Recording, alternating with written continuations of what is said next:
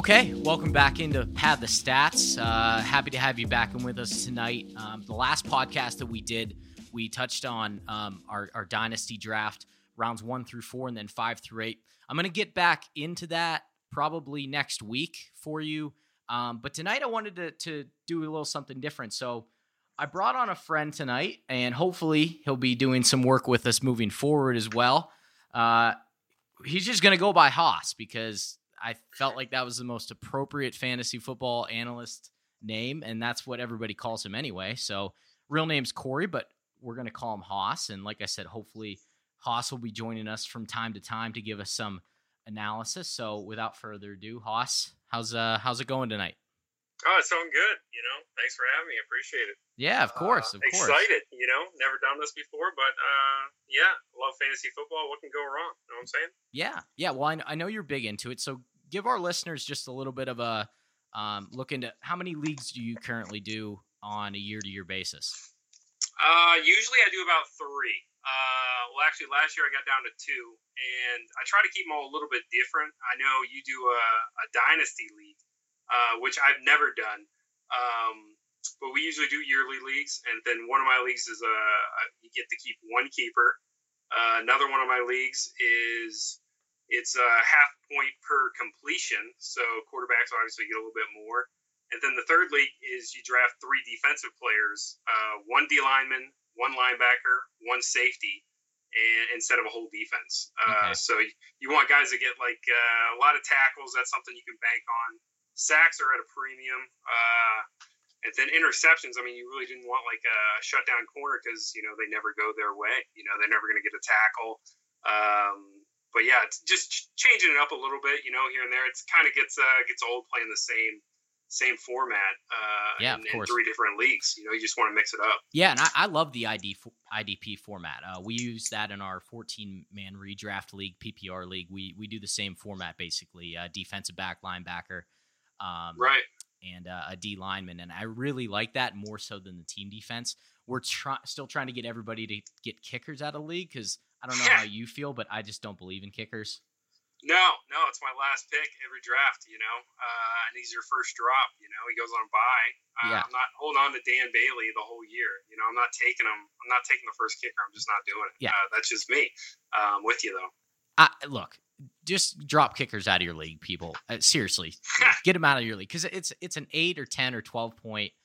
Just I I don't want to say it's luck, but it's just added on points that I think are the stupidest thing. So no kickers. We don't we.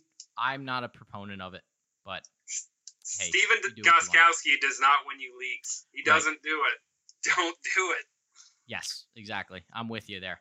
Okay, let's Yeah. let's get into this. So I said we were going to do a little bit different show than uh, what we had in the previous couple times with kind of recapping our draft and give us some analysis on our dynasty draft. Um, I wanted to focus on. I, I saw an article the other day, and I don't know if it was on Fantasy Pros or RotoWire, one of those, where they were going over guys who are going to be in their second year this year.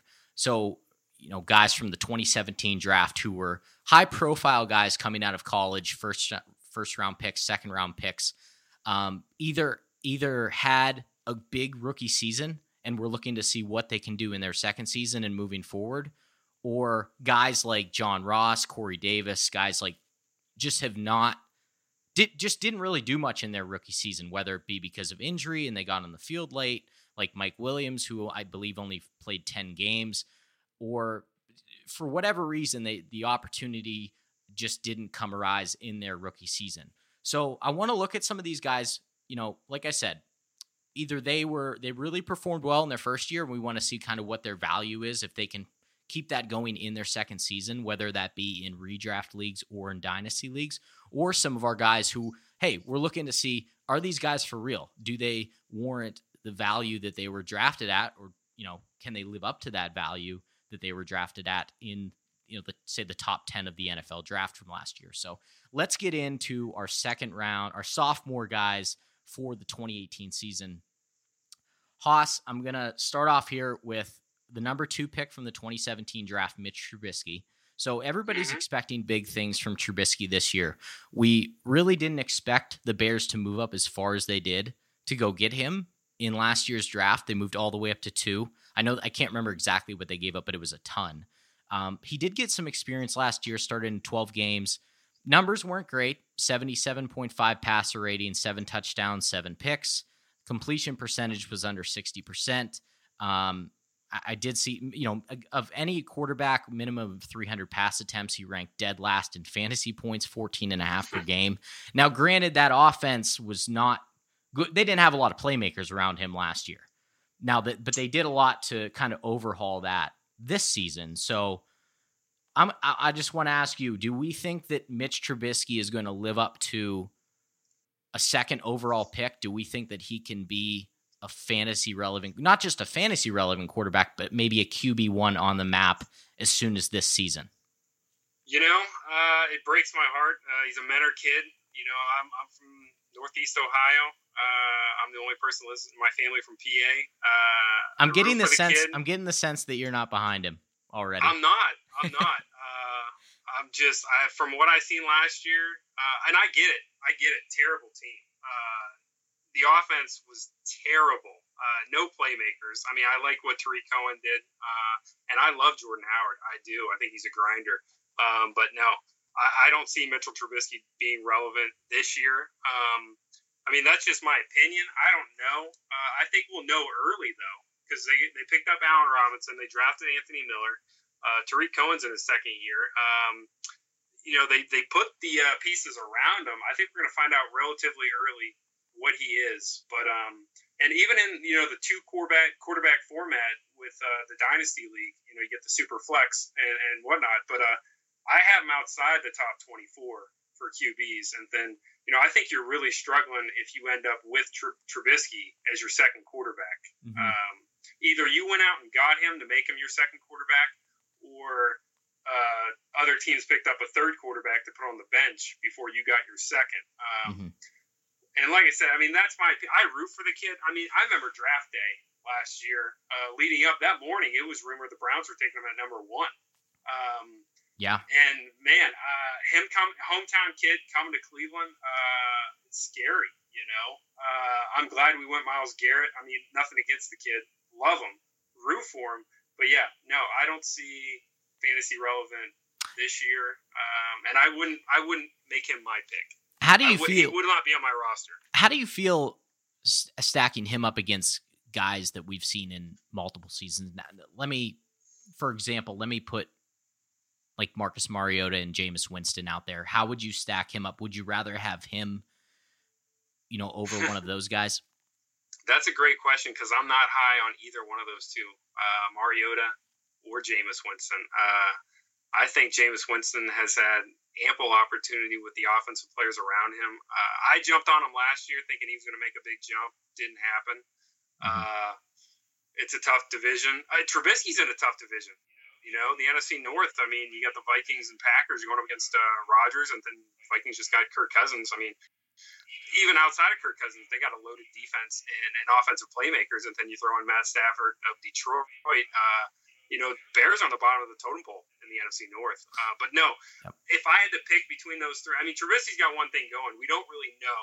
Um, the the Bears haven't really handed the keys to him. You know, it, it feels like they're scared to let him kind of run uh, his game, or he's trying to find his way. Maybe the game slows down for him this year. So I can buy onto that. He's a younger player. You don't really know yet. I think we know exactly what Mariota and Jameis Winston are. I would uh, agree. You know what I mean? That's kind of where I'm at. I agree. We'll get more into those guys. I have a podcast coming up that will focus a lot around Mariota and Winston in the coming weeks here. Um, I would agree with you. I, you know, we'll see. This, I think, this is going to be a really telling year for Mitch Trubisky because Absolutely. they added Robinson, Miller, Gabriel, Trey Burton, all the guys that you mentioned we'll see how much they actually hand the keys to him in the offense. I think it's going to be significantly more. It's just a matter. I think it's a matter of is he good or not. You know? I, am 100 percent with you, and we're going to find out real early. I think because Allen Robinson, uh, last update I got, he was back practicing. He's going to be ready to go, and I love Allen Robinson. Mm-hmm. Uh, I think he's a stud. He's a prototypical number one. Um, we're going to find out real early. I think what Trubisky is this year. I agree, and it, just for you know all of our listeners out there, you know, in terms of maybe some of the other younger quarterbacks, either in this year's draft or in last year's draft when we're talking in terms of dynasty. You know, I would rather I would definitely rather have somebody like Pat Mahomes over him in a dynasty draft, probably Mm-hmm. in a redraft league too. I would even I would even go as far and I'm going to go with your guy here, Hoss. I'm going to go Baker Mhm. Mayfield. I think I Oh. would I think I'd rather have Baker Mayfield right now over Mitch Trubisky pretty easily in a dynasty format. What are we? What are we? Ten minutes in, and we're bringing up my guy Baker Beast Mayfield. I mean, I mean, I met. I mean, when we saw each other last, I was pleading my case for Baker, and then it actually happened. Uh, I couldn't believe it. Uh, I love it. Um, and yeah, we don't know what Baker is either, but boy, was he uh, accomplished Yeah. coming out of Oklahoma. And I, I get it. You know, the college game's different from the pro game. You know, he's got a fresh slate. He hasn't done anything yet, but I'll hitch my wagon to Baker Mayfield. And that was whether if he, he was a Brown or wherever he went. Uh, I'll hitch my wagon to him. Yeah, I, I like it too. I at first I wasn't as high on him, but I think that um, the I don't, the more I hear, the more I see. I I kind of like him more and more all the time. So I think him to Cleveland is probably be going to be a good fit. I think it's going to work out in the long run. All right, let's so. uh let let's keep this moving along here. So with the fourth pick in last year's draft, the Jags took Leonard Fournette. We kind of know what he did last year. Uh, he got a lot of work. The Jags passing game is, you know, pretty much non-existent. We know pretty much who Blake Bortles is at this point in his career. We're, I, th- I would still like to see, and I think a lot of people would like to see a little bit more out of Fournette. Uh, almost 23 and a half touches per game last year. So he had he had a lot of work, 21 carries a game. Not quite four yards per carry. He was banged up a little bit. I think he had the foot ankle in, issues going on. Um, the one thing that I, I noticed too, you know, he was only 17th in in red zone rush attempts. So I think that's something that, you know, if I, I could see the Jaguars personally, and this really isn't this is kind of fantasy relevant, but I think from a team perspective, I could see them taking a bit of a step back. If they can stay as efficient as they were, and if Blake Bortles can play at least as well as he did last year, which still wasn't great, but I think it was better than some of Blake Bortles' performances. I, I think that actual that rush number could go up, and I think you could see him have a little bit more opportunities in the red zone as well. Um, just based off the the amount of work he had last year, I think that's that could be that could definitely have the potential to go up, and which you know would be great to give him some more scoring opportunities as well. Um, Jags have the seventh easiest schedule for running backs in terms of fantasy this year. Now, I don't like to play a whole lot off of what team defenses did last year because we, you know, personnel changes and defenses change. So, but it at least gives us a little bit of an idea of kind of who they're stacking up against. Um, I, I guess Corey I, Hoss, Corey, whatever. I guess Yeah. my question for you is, and this has kind of been sticking with me, is you know how much does Blake Bortles' production continue to hinder Leonard Fournette? Do you think that these teams continue to stack the boxes and that yards per carry average is still going to be relatively low? You know, it's a tough one. Because I think, you know, Bortles is pretty streaky, and we've seen a lot of streaky bad. Uh, but he's gone on stretches where, you know, he looks good. Uh, he had that run in the playoffs. You know, he played well against Pittsburgh um, in the playoffs last year. But, um, you know, it, it, it's going to hurt uh, in the long run, I think. I think, you know, you keep loading the box. Uh, you make Bortles beat you. You know, you make him put it in the air. Um, and I'm not a Bortles guy. Uh, I don't think anybody is a Bortles guy, honestly. But for the and it's not just that reason, but I'm not even that big on on Leonard Fournette. Um, I have him a little bit lower in my rankings, um, and it, it's for a multitude of reasons. It, I mean, that offense, Blake Bortles, um, you know, the yards per carry don't don't really doesn't hurt me that much. Um, but he's really kind of one dimensional. You know, he caught I think he caught 32 balls last year. Um, I just like the top tier guys a little bit more. I think he's on the bottom end of that that second tier just Mhm. for me. But that's just um, I, like I said, it has a lot not to do with him. Uh, it's that offense, uh, Bortles, and, uh, and but yeah, he's gonna Right. he's gonna hitch his wagon to Bortles uh, in that box. How many people they put up there? Right. Okay. So let's talk a little bit of redraft leagues. Let's just, I I just kind of want to stack him up. So, like in a 12 team redraft league, we're not going to take Leonard Fournette over like Le'Veon Bell, Zeke, David Johnson, Todd Gurley. Everybody knows that. Those are the top four dogs, if you will. But kind of getting into that next tier, you know, Alvin, Alvin Kamara, are you taking Fournette over Alvin Kamara in, well, let's start with a PPR league. You're probably not taking no. Fournette over Kamara there, right? It's exactly what I thought. And then I, I was actually uh, kind of comparing if it wasn't a PPR. I mean, it's obvious. If a PPR league, you're taking Kamara. But in a non PPR league, I think I'm still taking Kamara. I love that offense. Sean Payton knows how to use a guy like that. Um, and and Kamara does a little bit more than what an average scat back does. You know, he can run between the tackles. Uh, now he's not going to handle 268, you know, rushing attempts. You know, but he can handle his fair share, and he's going to catch what he catch 81 balls. Yeah. Last year, I mean that's that's unbelievable. I'll take him in a non PPR any yeah. day. Yeah, and with Mark Ingram missing the first four games, that that only helps his cause.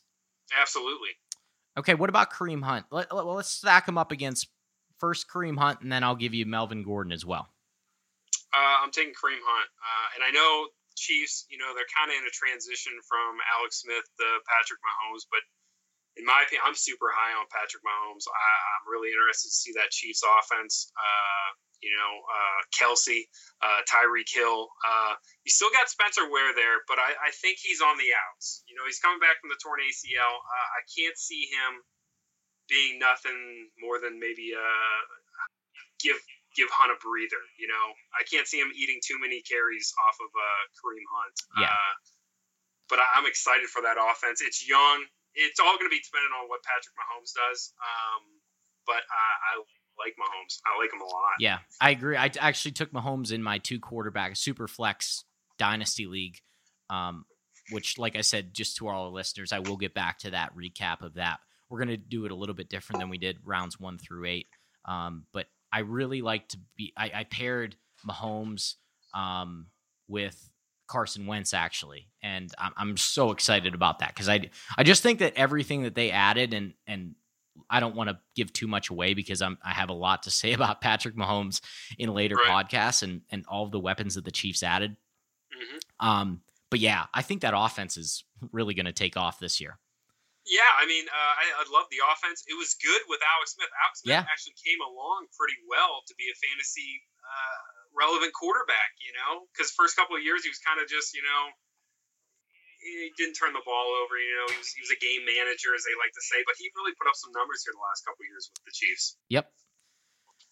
Okay, so the other name I had on the list was Zeke, but after I thought about it, I mean, there's no way you're taking Leonard Fournette no over way. Zeke, right? Okay, no format. No way. Okay. Nope. All right, fair enough. Um, the one thing that I did skip over, I did want to go over some notes, so we'll just take a little mid breakdown, a little mid analysis break here. And I just want to run through some of the league news and notes really quick. Some of these are older from last week. Um, we know about the Hunter Henry injury towards ACL, but that does affect things. So when we look at Mike Williams, and we'll talk about Mike Williams, I think that that adds, you know, a little bit more of a boost to his, uh, you know, fantasy production, as well as everybody else, Keenan Allen and and Tyrell Williams and everybody else as well. Um, but I think that helps Mike Williams a lot. Um, Chargers might look to re-sign Antonio Gates, so just kind of keep an eye out. There's a couple other big tight ends uh, still out there that have been released, you know, from last year that are still out in the market. They could go and get. Packers signed Marcedes Lewis. Alshon Jeffery looks like he's going to be out for all spring practices, still recovering from that rotator cuff injury on February 2nd. Um, Chris Herndon looks like he's going to has probably the inside track to the tight to the the Jets starting tight end job. He's fully healed from his MCL injury. Um, hearing good things from him out of camp. Aaron Jones appeared at OTAs. He had that MCL week 17 injury, but it, the big thing with him is it looks like the MCL is okay. He could still face a suspension for an October instant, incident driving under the influence of marijuana charge. So just keep an eye out for that. See what happens with Aaron Jones. That backfield all year is going to be kind of a mess. We'll talk about that some more. Um, we, we don't know who it's going to be. Is it Jamaal Williams? Is it Aaron Jones? Ty Montgomery has his role. It's going to be kind of a mess. John Ross, another one we're going to talk about here, him actually in a second. He's healthy and participated in o- OTAs.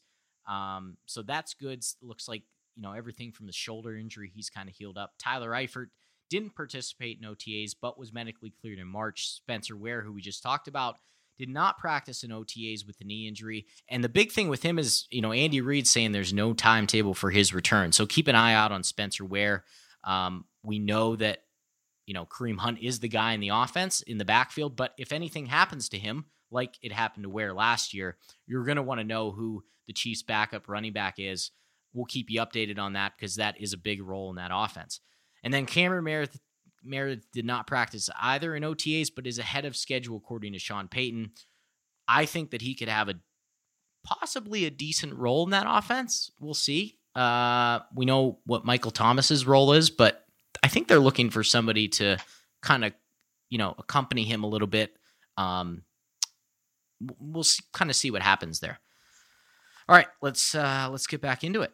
Corey Davis, fifth overall selection from last year, to the Tennessee Titans.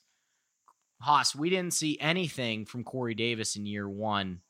What are you expecting in year two? Do you think that he's going to be the guy in the offense, or do you still think that their best receiver is Rishard Matthews? You know, um, really tough question because we don't know what Corey Davis is at yeah, all. Yeah, it's a good point. Um, he tore up Western Michigan uh, I mean, he tore it up there. Uh, you look at his numbers, uh, ungodly. Um, but I mean, that's college. But I mean, I think he went for 1,500 yards and 19 touchdowns. I mean, that's his junior sophomore year were just as good. Uh, unbelievable. Yep. Um, Rishard Matthews, you know, uh, I drafted him last year. I had high hopes. And then he kind of had a letdown because 2016 he kind of built up, uh, got over 100 targets, caught around 67 balls um, I, I, was buying in. You know, um, I think uh, a little bit has to do with that Mariota factor. You know, uh, what do you what is the Titans going to get out of him? Um, I think that's yeah, the biggest question. Absolutely. Um, I like Mariota coming out. Uh, I liked him over Winston, um, but he looks like the ultimate game manager. You know. Yep. Uh, and the, it was so weird with their their head coaching deal, uh, Mularkey. Uh, everybody was expecting him to get fired week 17, and then no, we're keeping him, and then he ends up resigning. What a mess uh, that yeah. was. But they they they did, they went out and got Mike Vrabel, who's exactly what they do. You know, they they're going to pound the ball. They're going to try and play hard nosed defense. I don't see them stretching the field that much. Um, they didn't bring in a mastermind offensive guy. They brought in a linebacker, an ex linebacker from the Ohio State. Uh, just had to throw that out there. Um, but all right, I you're never coming back. Yeah, yeah. Hey, I still love Penn State too. You know, Big Ten. Whatever that keeps me, you know. We'll, we'll leave it at in that. Good spirits. We'll yeah, yeah. Um, but no, Corey Davis, prototypical. Uh, I just don't see them, you know, spreading the field that much. I just don't see it. Uh, he's got all the intangibles. I mean, he's got good size, he's got good speed, he's got production. Um, but we have no idea, you know, he's yeah. a guy I'd take a flyer on, you know, because I like what he's made of, right? Uh, by his measurables, but we have no idea. Absolutely none.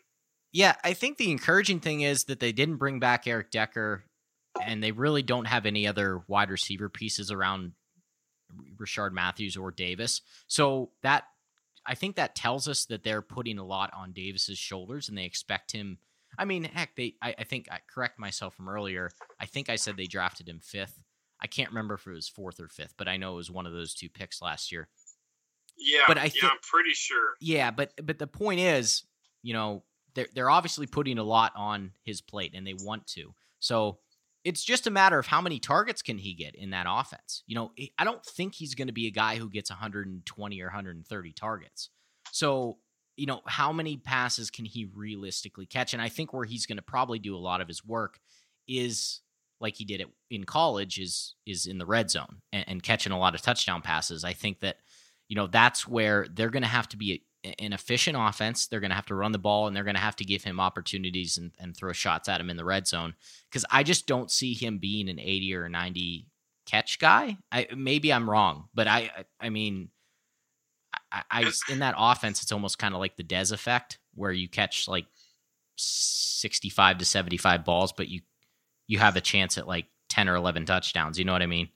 I was just going to say, you know, there's no problem with being a 65 catch guy, you know, uh, and he's got the size to pull in maybe 10 touchdowns if Mariota can throw them. Right. Um, but you know, you touch, you just touch base on it. You know, he's going to have ample opportunities. Uh, who's who's running that offense? You know, who who's getting the ball up the field? Who's somebody's got to catch balls. You know, him and Delanie Walker. Um, and forgive me, I think he's still with Tennessee, right? Yeah, he, he's wasn't like, a free agent. He's like 47 years old, but yeah.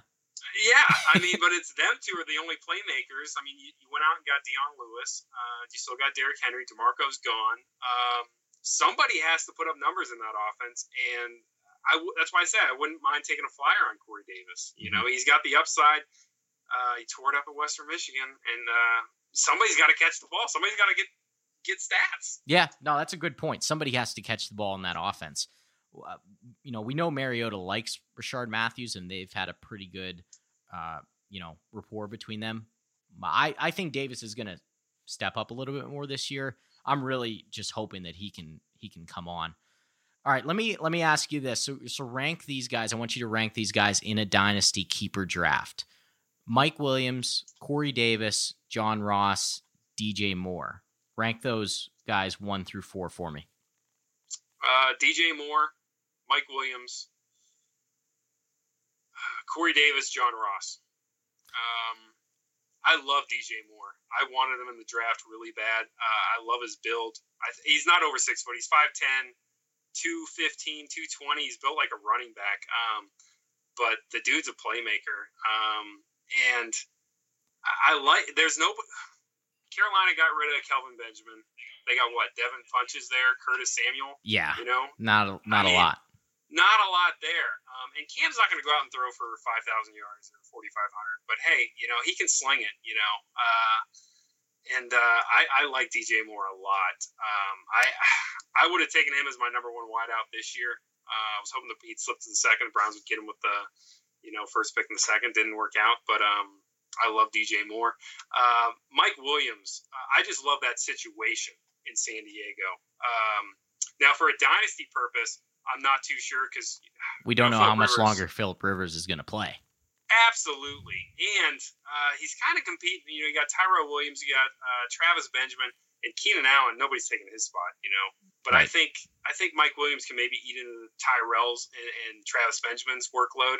Um, but I love his size. Well, uh, let's let's actually yeah. let's transition there. So I, I want to talk about Mike Williams next. Um, just a little bit, a quick note on him from OTA. So he didn't practice during OTAs last week during a her- due to a hamstring strain. I, this is disappointing for me because I'm I'm really whole. I, I'm with you on this, Hoss. I really like Mike Williams, and I think he could do big things in that offense. You know, playing as the X receiver, looking at some of his film last year, Look, he's Absolutely. 6'4", 220. He played a lot on the outside. Now we know how much you know Philip Rivers loves to work the middle of the field, to you know to work it to Keenan Allen, to work to his tight ends. We know that Hunter Henry's not going to be there. There's not going to be a probably not going to be a super stable tight end situation. But a lot of what I saw from Mike Williams on film last year was he worked the middle of the field really well. And he did that at Clemson too. He's a guy who can he's not really fast, ran like a 4-6-40, but he's big and Mhm. physical. So he's somebody that can give you a lot of value in the red zone, but he's also somebody who runs some good, you know, in in cut routes, some digs, some, you know, some skinny posts, things like that. So I think that him and Rivers showed a little bit of rapport last year when, you know, when he was able to get on the field, but there's a lot to compete with there still, right? I mean, Keenan Allen, Tyrell Williams, Tra- Travis Benjamin's kind of got his own role carved out. He's kind of a, you know, yeah, home- he's the one trick hitter. pony. Yeah. you know, uh, Tyrell Williams is a little bit. He does a little bit of everything. You Right. know, um, that I think that's his main competition. I just think Mike Williams is way more talented I agree. than Tyrell. Uh, I like Tyrell. I think he's he's decent. Um, but uh, I think Mike Williams. uh, You mentioned it. He likes to work across the middle in that six five frame. You know, uh, not a burner, but I think he, he's underrated quick. You know, uh, playmaker at Clemson. I what held he had that hamstring injury last year. That's what held him out all last year, right? Um, I can't remember off the top of my head. I can check on that, but I feel like it was it was a bad strain, and we knew it going into last year's draft. Um, so everybody kind of stayed away from him, and but uh, and he had what he broke his neck in Clemson. He hit, he ran into the goalpost. Just freak injury right there. But uh, I love Mike Williams, and I love that situation with Philip Rivers. Uh, I just think he's too talented to not be on the field. If he's healthy, I love him. Uh, I had him second ranked to DJ Moore. More than Corey Davis, and more than John Ross. But uh, no, I'm all in. I, I'm a believer. So one thing to look at, especially in redraft leagues, a tough schedule down the stretch, at least hypothetically right now. Week 13 at Pittsburgh, week 14 home against Cincinnati, week 16 home against Baltimore. So that's right in the middle of your fantasy playoffs. Just something to keep in mind. Probably not right now because you like I said, you're probably still in dynasty mode, but when we get closer to August and we're looking at matchups down the road, something to keep in mind those were three defenses that were in the top 10 in passing or at least, you know, versus number 1 wide wide receivers versus receivers as a whole. Uh, just something to keep in mind. Hoss, true or false? Willie, Mike Williams is going to lead the Chargers in receiving touchdowns this season. I just have to go false. Um, Who's it going to be? I, you know, Keenan Allen. I wish he'd catch more touchdowns, and I wish I could easily say him. Um, it's kind of up in the air, but just the numbers wise, uh, uh, I'm not a betting man, but I just have to bet against him with all the all the names there. You know, who he's competing against, if he's going to be healthy, if he's uh, there's too many variables to absolutely bet on him. Would you go over or under five? I go over. Over under seven. All right, now you're just you know you're toying with me. Um, okay, I'll stop. Seven and a half.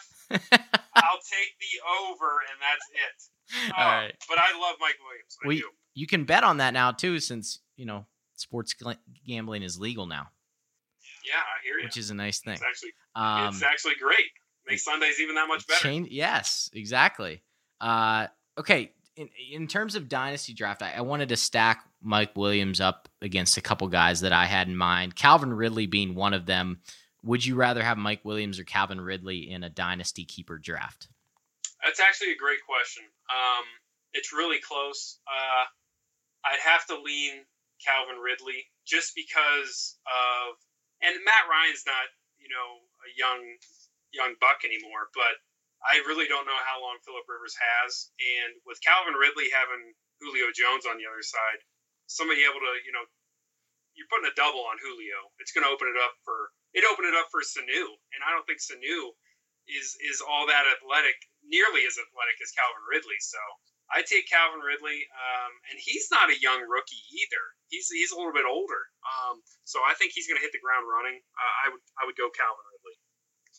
Okay, and then the other guy that I had here, Williams or Chris Godwin, who I'm actually really high on. I think he's going to have a. I'm hearing really good things from Chris Godwin out of Bucks camp, but who would you rather have in this situation? I'm actually glad you're really high on him. I am. I love Chris Godwin, and I know you're probably not just high on him just because he went to Penn State, but uh, I'm just high on him because I'm hearing awesome things. Honestly. I uh, I loved Godwin coming to the draft, um, and I'm so disappointed that he went to the Bucks. Um, I take Mike Williams. Um, I don't think Chris Godwin knows who his future quarterback is. Um, that's just me throwing Out. I don't think Jameis Winston is I don't I, I, don't think he's the guy. I don't think he's talented enough. Uh, I don't see it. I'm taking uh, I'm taking Philip Rivers and Mike Williams, and with Rivers long in the tooth, I'm still taking Mike Williams. I would probably go that route too, just because I I still think that Mike Evans is you know probably going to be there for a while. So mm-hmm. we don't know. You know, is Chris Godwin's upside with the Bucks just a number two receiver on that team? And, and Mike Williams, we know he has the capability of being a number one receiver just solely off the, the size, the talent, where he was drafted, how they feel about him as a player. Right. Christian McCaffrey, yeah. our number, he was number eight in last year's draft. We know about what he did with the Panthers in the passing game last year, but only 3.7 yards per carry. He had single digit rushing yards in three games. He only had double digit carries in three games. Uh, the high was 15 for him. So, kind of hoping to get a little bit more out of, you know, the running game this year from Christian McCaffrey. We know he's not going to be an, a, a three down back in between the tackles. We know he's going to make his money catching the ball out of the backfield. And it seems like, and I actually was impressed. I didn't think that him and Cam would click as well as they did because to this point, Cam's never really had a, a running back like him. But it, that seemed to work. So Hoss, how do you feel about McCaffrey's value as a runner? Do you think that we can get a little bit more out of him in year two as a guy, maybe in between the tackles or even running the ball outside the tackles? No. Well, I had a hard time with Christian McCaffrey last year. Um, I think, but they used him. You hit it right on the right on the head with Cam. I was skeptical on how them two were gonna kind of gonna jive. Um, but there were games where he gets six balls caught before halftime. You know, they, and that's the difference with these guys. You have to scheme them the ball, um, and you just when they get into the league, you don't know if an offensive coordinator is going to do that or not. Um, but no, I think they used him perfectly. Um, I, I, don't think you can bank. He was a workhorse at Stanford, um, but in the pros, I, I don't see it. Uh, I see him outside the tackles, but he's going to make his his bread and butters with the out of the, the passing game out of the backfield. Um, I think they used him perfectly. I, I wouldn't see a huge raise in, in production uh, just by rushing attempts or anything like that because they even Jay Stu's gone, but they wouldn't picked up C.J. Anderson. Um, I mean, I could see him getting a couple more carries because I don't think anybody can be sold on C.J. Anderson. um, just my opinion, but um, yeah, I think they used him great, and uh, they should you know keep right around that level. Yeah, I feel like C.J. Anderson's work could really mirror Jonathan Stewart. Because right. honestly, at this point, I, I would actually prefer CJ Anderson over Jonathan Stewart. I don't know about you, but I mean, Jonathan Stewart's kind of up there in the range of, you know, Frank Gore. I don't know how old he is at this point, but I feel I, I almost put him on the same kind of like seniority level as Frank Gore. Do you know what I mean? It, it seems like that, you know, and Frank Gore was better than, than all these guys, you know, back yeah. in the day. He's had, and he had both his knees, you know, ACLs. He's had a ton of injuries, even back to his Miami days. But he was a stud. Uh, yeah. compared to Jonathan Stewart. And I, I, I hate to knock Jonathan Stewart. Um, and I take C.J. Anderson over Jonathan Stewart uh, too. Uh, I think Jonathan Stewart's been over the hill here for a couple of years. Um, I agree. But I think yeah. C.J. Anderson will have that same role as, as Stewart. Yeah. So McCaffrey, 80 catches last year, trailed only Kamara and and Le'Veon. Um, so true or false here? Do we think that Christian McCaffrey is going to have 150 carries this season. He had 117 in his rookie season. True or false? I will say false. I think uh, minor increase, uh, but not 150. It's like um, 125, 130. You think? I like that 125, 130 range. I mean, even Kamara got 120 carries, and we're going to see that go up with Ingram being up the, the first four weeks. Mm-hmm. Um, so that's at least going to go up. But I like him in that 125, 130 range. How do, you, uh, how do you feel about how do you feel about his? Sorry to cut you off. How do you feel about his catches? Do you think that's going to stay in the 80 mark? So, eh, I mean, kind of factoring the numbers, he had 197 total touches in his rookie season. Do you see him going over or under that? I, am going to put it at 220. So let's say 220 touches. Do we think we get over or under for McCaffrey at 220? I think it's close, um, but I mean, it's hard to it's hard to gauge. You know, 90 catches from a, a running back. You know, that's hard to project. Um, I would take the under of 220. Um, yeah, just uh, if I was a bet man, I'd take the under. Um, okay. Just barely, uh, but not too far off. I'd like to keep him right at, like a little bit over 200. You know, what okay. would you say? 197 last year. Yep yeah, I, would like to keep him right in that range. Maybe you know, a couple more, a little bit over 200, but not 220. Okay, so we like McCaffrey uh, for a little bit of an uptick in carries this year. Um, not sure about the production. We're hoping to get a little bit more from that 3.7 yards per carry, but probably right in that same range of of catches for McCaffrey again this year. Um, I would ex- I would expect that as well. On to, and we're gonna keep it moving here. On to our last guy, who might be I was really intrigued by Mike Williams, but this might be my, my, number two in terms of you know somebody that I'm really intrigued by, and that's John Ross. Now I don't want him to do well because I, I shouldn't say I don't want him to do well because you know he's in the Steelers division, and you probably feel the same, Hoss, because he's in the Browns division. But from a fantasy perspective, for fantasy owners who maybe maybe last year went all in on John Ross because they saw him as a top 10 pick, a guy who ran a 4.2240 it can take the top off the defense, almost kind of like a DeSean Jackson in a way. Guys that went all in on him in dynasty keeper leagues last year, you know, what are we telling those people? Are, are, are you giving up on John Ross at this point? Is he just too beat up? I mean, two you know torn labrums in both shoulders, ACL tear, a couple of meniscus tears. Um, how do we feel about him long term? I don't feel great about him. Um, I didn't feel great about him going into the year. I mean, I know he was getting all that hype coming in the draft season. Um, but man, and he was exciting to watch at Washington, but you had to scheme him the ball. They did a lot of bubble screens, uh, just a lot of screens in general, just to get him the ball, which Washington should do. You know, you got your best player, you got to give him the ball, find a way to get him the ball. Um, but boy, all that injury, and boy, he is not, he does not have a thick frame. He's a small dude. Um, the 40 times, sure, but you got to be able you got to have more talent than running just a straight line. Uh, I don't. I'm not at Bengals practice. I don't know his his route tree. You know how crisp his routes are, but I'm not.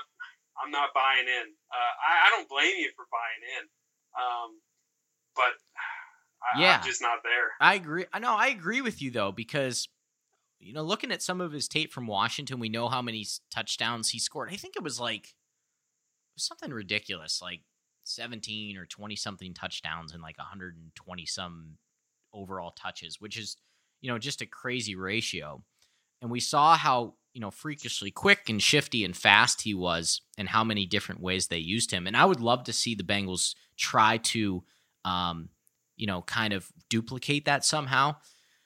You know, uh, one thing that I I noticed with him, and you know, maybe maybe I'm wrong. Look, I'm I'm not acting like I'm a pro scout here or anything, but one thing that I noticed, and and I I didn't think he caught the ball that clean. I, I didn't think he did well with contested balls. He had the third smallest hands. Not to get into the whole hand size thing, because I think that's yeah. completely overblown sometimes. Because you know Russell Wilson had the biggest hands, and he was a third round pick, and that's why he's good and all that garbage. but I, I think in a way, you know, as a receiver, it kind of probably plays into it a little bit eight and three quarter inch hands, third smallest in last year's combine. Who knows if that goes into you know him a little bit struggling with with some contested balls, but and, and like you said too, you know he's not a big. Not only is he not a big guy, but he's he's not a physical guy either, and I worry about that, especially the fact that he's already had it an injury past. Yeah, yeah, it's scary. And like I and I don't want to compare these two players, but they were taken right around the same time, uh, draft position wise, and that's Tavon Austin. Um, you take a guy like Tavon Austin that high, you have to scheme him the ball, and I never saw the Rams do it. You know, maybe it's a great uh, maybe they maybe they didn't have the personnel to do it because uh, I think Jeff Fisher was their coach. I, I, I don't keep up with the Rams over these years, but maybe they had Sam Bradford still there. I doubt it. Um, Tavon seems too too recent. But you got to scheme him the ball. That's on an offensive coordinator to get him in space, uh, and they just never did it. Uh, and I, I, think John Ross is a little bit better than Tavon Austin, but he's a guy you can't just throw it up to him like AJ Green, go get it. You know, and plus you got Andy Dalton throwing him the ball. You know, Andy Dalton's not a top tier quarterback. You know, he's not gonna he's not gonna overwhelm you with these crisp passes across the middle, threading needles. Uh, I just eh, too many question marks for me. The injury history is scary, but yeah. Uh, yeah. Too many questions. I, I think a lot of the skill is there, and obviously the athleticism is there too. Would like to see that come to fruition a little bit. Current ADP is late in the 15th round in a 12 team league, so you can get this guy pretty late. Now, in a dynasty draft, that's going to push it up a little bit, but um, I mean, in terms of Hoss, in terms of you know some of the receivers from this year's class. Are you taking any? I'll just kind of run down this list. I want you to tell me: Are you going to take any of these guys over John Ross in a dynasty keeper league? I know you're big on DJ Moore, so I'll start with him. I'm taking DJ Moore. DJ no Moore. Okay, how about Courtland Sutton? Um, probably taking Courtland Sutton. James Washington. Love the situation with Pittsburgh. Um, with Martavis Bryant gone, I mean, I know you got Juju and AB's got to be around 30. Um, I like the situation with James Washington. I'm taking James Washington. Okay, I know you're taking Calvin Ridley over him. How about Christian Absolutely. Kirk or, Kirk or Anthony Miller? Um, I'm probably taking. I was pretty high on Kirk. Uh, kind of, it was kind of early in the draft process, and then it kind of faded. Um, I, and I think with the draft process, people just kind of they don't talk about them, and then you forget about them. But nothing's really changed because they're just wearing underwear and running 40 times. So nothing really changes, but people just quit talking about you. But I, I, I like Kirk's situation uh, in Arizona. I know he got off the field, which was before the combine, but uh, you know Fitzgerald's a little bit older. Um, you got Josh Rosen in there now. Somebody's have to grow grow with him together. Um, I'm taking Kirk. I'd probably take John Ross over Anthony Miller and it's just because he plays for the Bears, and I do not believe in the Bears offense. right. So we we yeah we know you don't like Mitch Trubisky at this point. I'm a little bit higher on him than you are, but again, what we saw from his rookie season, totally new weapons. So we'll kind of have to. It's kind of a wait and see thing with him still. Yeah, um, and I hate to bash him. I do. Uh, That's but okay. We're gonna no, find that, out early. Hey, if you you want to bash him, dude, go ahead and bash I don't. He's a Mentor kid, man. I got to stick up for him. Uh, right. He, he can make a huge jump this year. I'm not saying he won't. Uh, I'm hoping he does. I just, I from what I've seen, I don't see it. Yeah. But time will tell. You know, I'm rooting for him. Yep. All right. Well, I think that pretty much does it for our first part of our sophomore players. So I want to touch on some guys in the back half of the 2017 first round draft as well. Uh, specifically, some of the tight ends. So, next podcast, probably the next one or the one after, I don't want to promise anything because I might jump back to, um, you know, our, our, dynasty draft and kind of recap that some more. But just you know, for all our listeners, I, I just want to let you know we are going to talk about some of the tight ends. I want to touch talk on about Evan Ingram. Evan Engram, sorry. I want to talk about David Njoku, um, and you know, just some of the other guys that you know at that position. Some of the young guys at that position. OJ Howard was the other one I was thinking about. Um, I think there are a lot of question marks around those three guys specifically. So we'll jump into that in a future podcast. But uh Hoss, I, I would just want to say thank you, man. Thanks for thanks for doing this with me. I really appreciate it. No, man. Thanks for having me. I, I loved it. I love fantasy football, and yeah, I appreciate it. Are you gonna come back? Oh, absolutely. You you want to have me back? If we, heck yeah. Yeah, let's do it. Yeah. I mean, well, you know, here's so here's the thing with Hoss. So we we were at a party. Where's this going? This, this was probably Where's a couple, this going? this probably a couple months ago now. We were at a party and okay. and everybody's like downstairs, you know, playing flip cup or beer pong or something. And I think we were just talking about football for about an hour straight. And I realized that Hoss was one of the few guys I knew that could actually, you know, just keep going and going. And I most people like just kind of tap out not not because of I'm some you know like know everything person, but I will just keep talking it whether I know what I'm talking about or not. And Hoss was just going right with me, so I, I I admired that man. I thought that was awesome. Yeah, no, I uh, you know my fiance Julie, she gets pretty upset when uh, all I do is talk about sports, but uh, no, I'm passionate about it. I, I, I love it. Um, I'm in NBA Finals right now mode, but uh, yeah, I can't wait for football season. Um, Yeah. But no, I can talk football. Um, and I was pleading my case with you, Baker Mayfield. We'll talk about this off the air, okay? We're gonna do a Baker Mayfield tribute May-. Maybe, maybe we'll give him a burial session too after the Steelers. You know, Oh, hand, oh, to him twice a year for the next how many years? yeah, wouldn't be shocking. you know what I mean? okay. All right. Well, we got to sign off. Hoss, thanks again. Uh, pad the stats. You know, again, I, I, would love for you to come back again. We'll, we'll get you back on the show. Um, hey, everybody, go check us out. Twitter at pad the stats. Um, still working on the website construction, so that'll come, you know, whenever here in the near future. But uh, yeah, go give us a follow. I'll have the podcast up here. If not tonight, then definitely tomorrow morning at some point. So um, go ahead and look out for that. And everybody have a good night. Signing off. See you later.